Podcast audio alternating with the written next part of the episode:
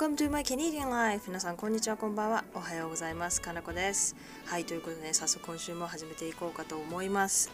まん延防止対策始まってしまいましたね。ついに日本でも、まあ、緊急事態宣言だじゃないっていうだけでもね、まあ、まだましかなとは思うんですけれども、まあ、私はね、こっちにいるのでちょっと嫌だななんて思ったり、もともとね、そんな出かけるっていうことを目的にしたわけじゃなくて、まあ、家族と過ごすっていう目的で帰ってきてはいるんですけれども、やっぱりね、出かけづらいっていうのはなんとなくちょっと寂しいなっていうのがありますけれども、まあね、ちょっと私の滞在も後半に差し掛かってきましたので、まあいいのかなっていうふうにあの自分に言い聞かせております。あの全世界がね、大変な中でカナダの方の状況を聞くと日本より全然全然ひどいようなので、で、お店もね、閉まっていますし、私の旦那も実は職場でコロナが出てしまいまして、それでもですね、職場に行かなければならない職業でありますので、まあ、ちょっとね精神的にもちょっときついっていうのが今あって、まあ、私は全然マシな方だなと思って本当にありがたいなと思っております。はいあのね、今回ね、人生で初めて、まあ、人生2回目か、カナダに行ってから2回目ぐらいにこんなに長期滞在してるんですけれども、意外とね、全然時間がないですね。なんか誰かと何かをしようと思ったら、やっぱりスケジュールがね、皆さん平日はダメだったりとか、私火曜日から土曜日時間で、カナダに少しだけ気持ちに合わせて就業しているので土曜日とかになってしまうと皆さん土曜日ね暇じゃないですか。で日曜日結構ね忙しかったりするんでってなるとなんか土曜日しかできないっていうことで結構ねなかなかみんなに会えない。あとそあの友達とかもね関東に散らばってはいるんですけれども関東に散らばっているせいで東京になってしまうんですよね会うところが。なのでそれがねちょっと寂しいかな大変だなっていうところが少しね気持ちありますね。だからうんちょっと友達に申し訳ないっていう気持ちがあるんですけれどもそれでもねみんな東京に出てきてくれたり時間調整してくれたりするので本当に本当にありがたいなというふうに思っております。ね本当になんか住んでると分かんないんですけど住んでたらねじゃあ今月目だったら来月ねとかって言えるんですけどなかなかね私みたいに海外に暮らしてるともう帰っちゃうっていうのがありますのでそうするとね次会えるのはいつかってなってしまいますしちょっとなかなかね難しいんだなっていうふうにすごく実感しました。私もねあの夏にね帰ってきたいというかねそろそろ結婚式をしたいなっていう気持ちがあるのでこのオミクロンが流行ってしまってまん延防止対策とかっていうのを見てると、まあ、すごいどうしたらもんかっていうふうに思ってしまいますね。やっぱ結婚式ってなると皆さんねゲストの方を招待してね私の場合だとね旦那の家族とか友達とかもすごい遠くから来てもらうことになるのでこういうことがあるとねすごく大変じゃないですか。危険を冒してっていう風になってしまいますしちょっと今ね頭を抱えてるところでございます。はい。ということでね今週のトピックに入ろうと思うんですけれども意外とねこのトピック話してなかったなと思ったのでちょっとねラジオであの昔ね記事で書いたことはあるんですけれどもラジオでちょっとご紹介させていただこうかなと思いました。はい。まあタイトルにある通り友達を作る方法なんですけれども留学先でのね。なのでいろいろあります。でも留学方法によっていろいろありまして例えばまあ現地で高校大学留学するのと例えばワーホリに行って現地で就職語学学校に行ってするのとでは全然全部やり方が違いますよね。なのでまあ最初にま学校に行く場合正規留学する場合の話とそこからあその後学校以外ではじゃあどうすればいいのかっていうのをご紹介したいと思います。なんかね留学でよく聞くのがやっぱ日本人とつるんで結局なんか現地の友達があんまりできないとか英語がもう伸びなかったっていうのがよく聞く話ではあるんですけれども理学っていうのは全ての人に与えられた経験ではないんですよね。まあ私が言うのも偉そうな話なんですけれども多分結構一緒に一度と言っても過言ではないぐらいの大変な経験だと思うんですよ。そこでの出会いっていい人に出会おうが悪い人に出会おうが結構人生を変える人生観を変えることだと思うんですよねでもいい人に出会うためにはやっぱりその自分から行動していかなければならないということがありますので今回はねじゃあどうしたらいいのかどんな方法があるのかっていうのをね話そうかなと思います。で学校なに関してなんですけれども留学するとね多分多くの人が多少必ず学校に通うと思うんですよ。まあ例えば高校語留学大学留学だったらまあ当たり前なんですけど例えばワーキングホリデーで行ったとしても多くの人がねその語学学校だったりとかそのコープスクールだったりとかビジネスを学ぶスクールだったりとか、まあ、1, 1年全部じゃなくてもまあ半年とか3ヶ月とか行く人が多いと思うんですよね。で、まあ、それは人それぞれだと思うんですけど、まあ、語学学校だったりするとやっぱり現地の人っていうのは通ってないんですよね。だから語学学校日本語日本にある日本語学校に日本人は通わないのと一緒で、まあ、語学学校にはそのカナダだったらカナダ人はいないっていうのがまあ当たり前なんですね。でもそれ一方でいいところもあってすごい国際色豊かではあるんですよね。カナダ人はいないんですけれども、まあ、日本人に限らず中国人韓国人スペインその他ヨーロッパの国あのすごく国際色豊かな学校ではあるので、まあ、他の国の友達ができるっていう意味ではすごく楽しいとは思うんですよね。ももちろんね英語をね、まあ、ネイティブから学びたいんだっていう人にはちょっと物足りないなっていう風に感じてしまうことも、まあ、もしかしたらねあるかもしれないんですけれどもじゃあね現地の高校や大学に通えば現地の友達が絶対的にできるのかって言えば、まあ、もちろんねそういうわけではないんですよ。で実際に私は現地の高校に行ってたんですけれどもあの留学生が多い高校だったんですね私の学校は特殊で。で現地の友達っていうのはそこまで多くなかったんですよぶっちゃけ言うと。でまあ留学生が多いということは逆に言えば自国出身の人も多い可能性があるっていうことなんですよね。なのでそのさっき言った語学学校でも学校によっては日本人がめちゃくちゃ多かったりとかするのでその事前にねあのもちろん入学する前に聞けるので日本人何パーセントぐらいいるんですか？とか何人ぐらいいるんですか？っていうのは聞けるので、まあ、それを事前に確認してあここは多いからじゃあ他の学校にしようかなっていうこともできますもちろん。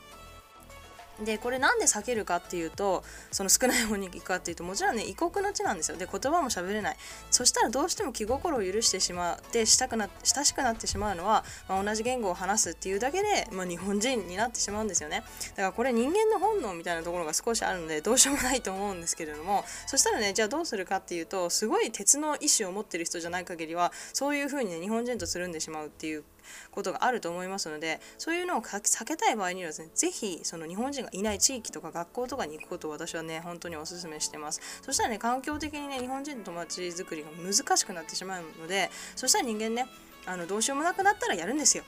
なのでそういうふうに自分を追い詰める環境に置けばいいかなと思います。で私なんですけどかなり消極的な人間で実はね友達を作ること自体は得意でないです。で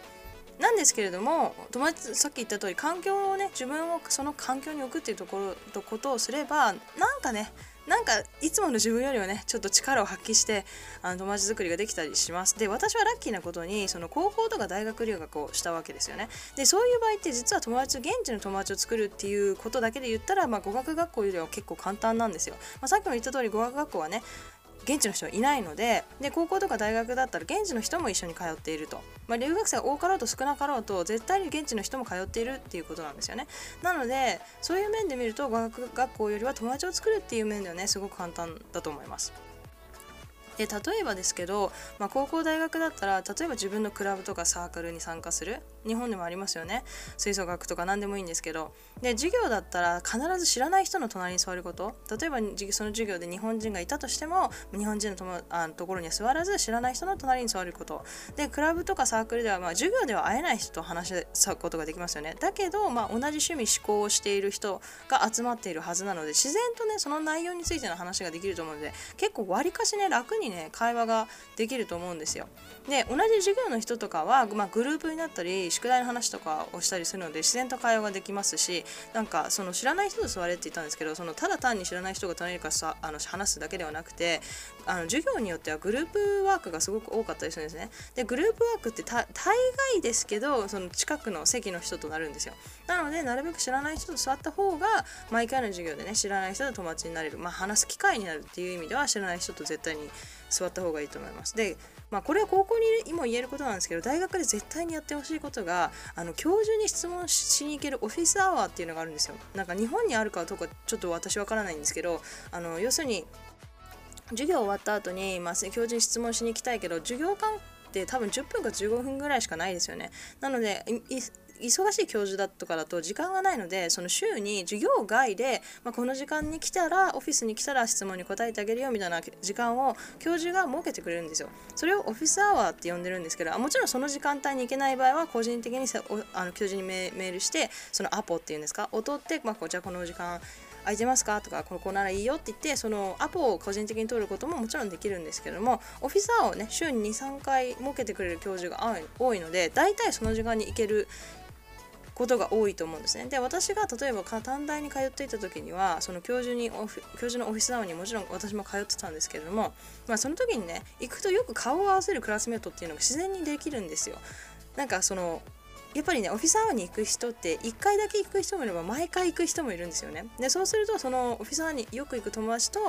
あの友達になれますしそのクラスメートと友達になれますし、まあ、そこにねオフィサー私の短大の場合はその教授たちのオフィスのエリアに、まあ、机が真ん中に置いてあってね先生と、まあ、先生のオフィスがちっちゃかったんですよ。なので、そのオフィス内ではなくて、例えば、まあ、1人や2人だったらいいけど、5人ぐらいね、生徒が来ちゃったら、ちょっといっぺんには先生の部屋に入れないということで、外のそのテーブル、でっかいテーブルで、みんなでその先生に質問して答えてもらうみたいなことができるようになってたんですね。なので、私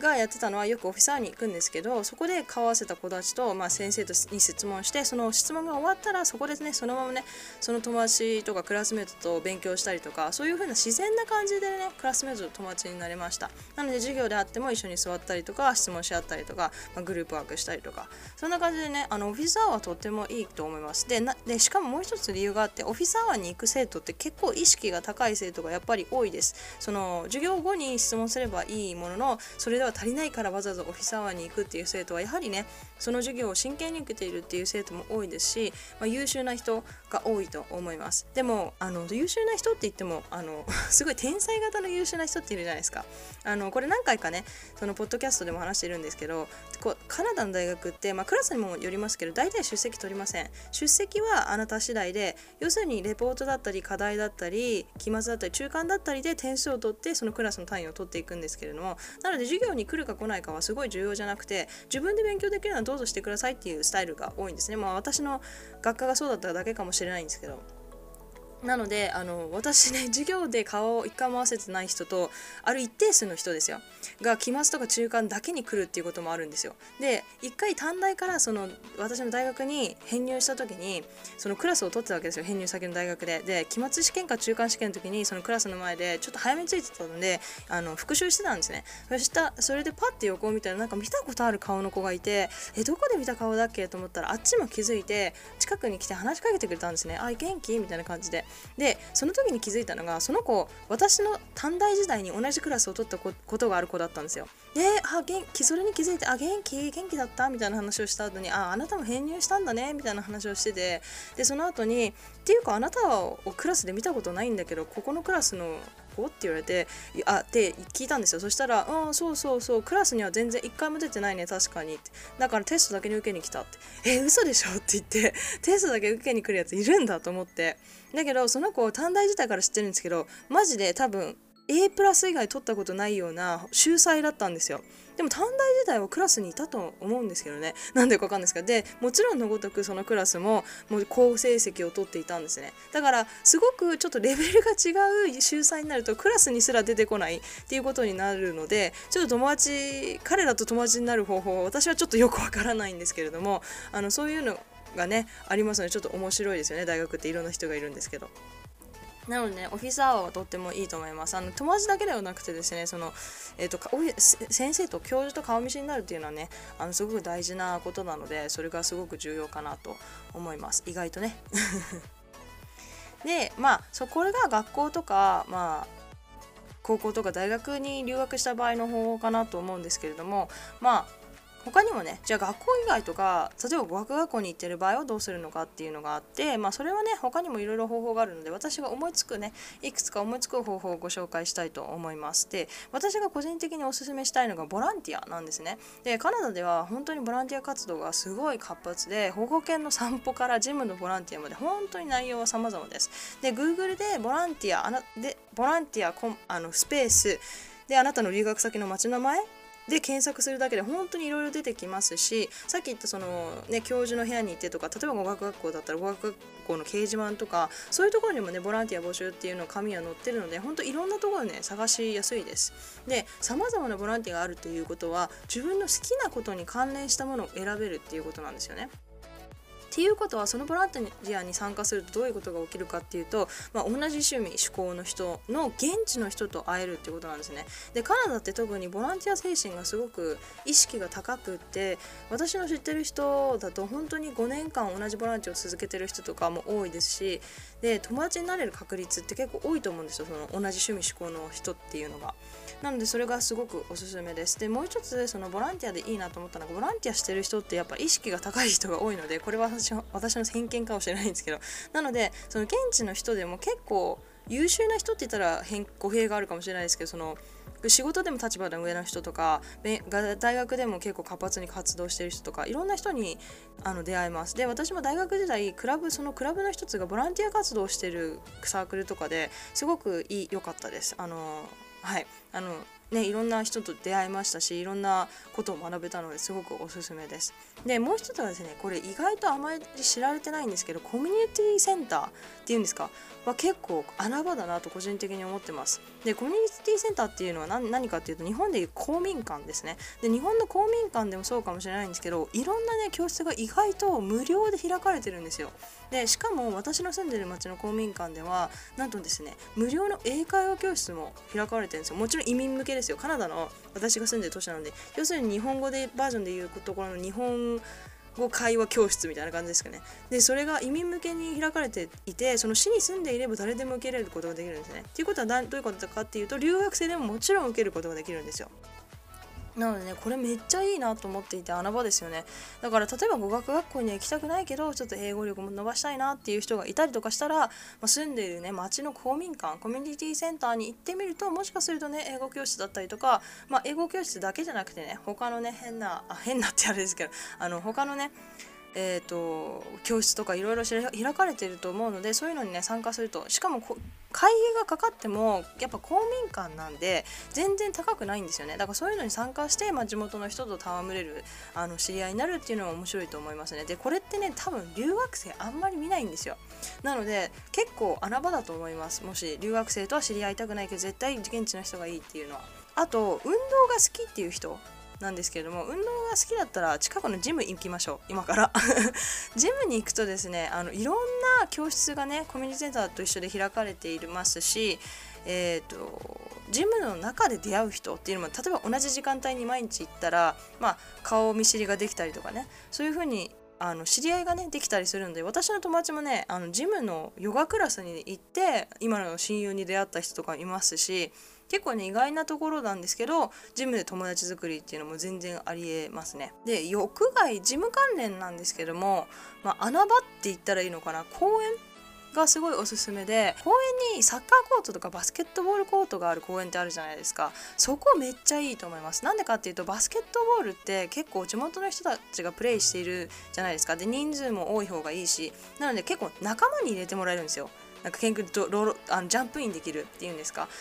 基本的にねあの断られるってことはないと思うので結構ボールを持ってって行ったりとか、まあ、ボール持っていかなくてもあのバスケットボールやってる人がいるなと思ったらちょっと近くに行って「えー、あの Can I join?」って聞いてみたりすると意外とね「あいいよやろうよ」って言ってくれたりとかでしかもスポーツってあまり言葉必要ないですしバスケとかサッカーだったらみんながね全世界のみんながね結構ベーシックなルールは知ってると思うので、まあ、言葉に不安がある人でも結構何て言うんですかねやりやすい自信を持って 勇気を出してやりやすいのかなと思うのでこれは結構おすすめです。あのもう一つが言語交換なんですよね。言語交換これ結構有名かなと思うんですけどあの日本語を学びたい人に日本語を教えてもらう代わりにかその人に英語を教えてもらうっていう方法なんですね。で一見ね 一見とても友好的にこう友達を作る方法に見えるんですけれどもあのいい人に出会えれば友達の輪を広げるチャンスになりますもちろん。ただし出会い目的の人が多いのでそこはねすごくよく注意した方がいいかなと思います。あの悲しい現実ではあるんですけれども外国人要するにカナダカナダだったらカナダ人ですよね。が日本人やアジア人女性を狙って言語交換という目的で近づいてくることは多々多々あります実は。で言語交換相手の見つけ方なんですけども Google で language exchange と調べると、まあ、専用サイトがいろいろボロボロ出てきます。でその他にもクレッグリストで検索募集もできますしいろんな方法はもちろんありますこの。さっき言ったコミュニティセンターで掲示板に自分で貼っつけることもできますしで私が一番ね安全だと思う方法は語学学校とか留学センターが開催してる言語交換イベントです。やはりさっきも言った通り出会い目的の人がいますので語学学校とか留学センターだとバックグラウンドがはっきりしている人が多いかなと思うのでその分ね安心だと思います。ちょっとこれあの外れるんですけれども数年前にねあの日本人女性がバンクーバーでちょっと亡くなってしまった事件がありましてで犯人は逮捕されたんですけどもその犯人も言語交換で知り合った方だったっていうふうに記憶してるんですね。なのでこれちょっと危ないんですけどその出会う方法だけしっかりねあの留学センターだったりとかしかも出会う場所もあのちゃんと公の場っていうのを気をつければ大丈夫かなと思います。で個人的にねこれもおすすめなんですけどシェアハウスでシェアハウスって何がいいかってそのバンクーバーって土地の価値がものすごく上がっていて、まあ、現地の人でもシェアハウスに住んでることが結構多いんですよね。でシェアハウスに住むといろんな人種がいるし現地の人もいるしその一緒に住んでしまうので英語の練習にはもちろんなるしその住んじゃえば友達にもねなりますのであの友達の輪もめちゃくちゃ広がります。でシェアハウスだと友達がね友達を呼んでそのハウスでパーティーとかしたりもするのでそれでねどんどんどんどん友達の輪が広がりますし本当にね家賃の接続になるなるので結構ね一石三鳥かなと思っています個人的には。でもまたねさっきの言語交換と同じようにシェアハウスまたリスクがありますのでそこはねあの自分の何て言うんですかね危機管理能力に頼ってまあそれか本当に知ってる人現地に信頼できる知ってる人に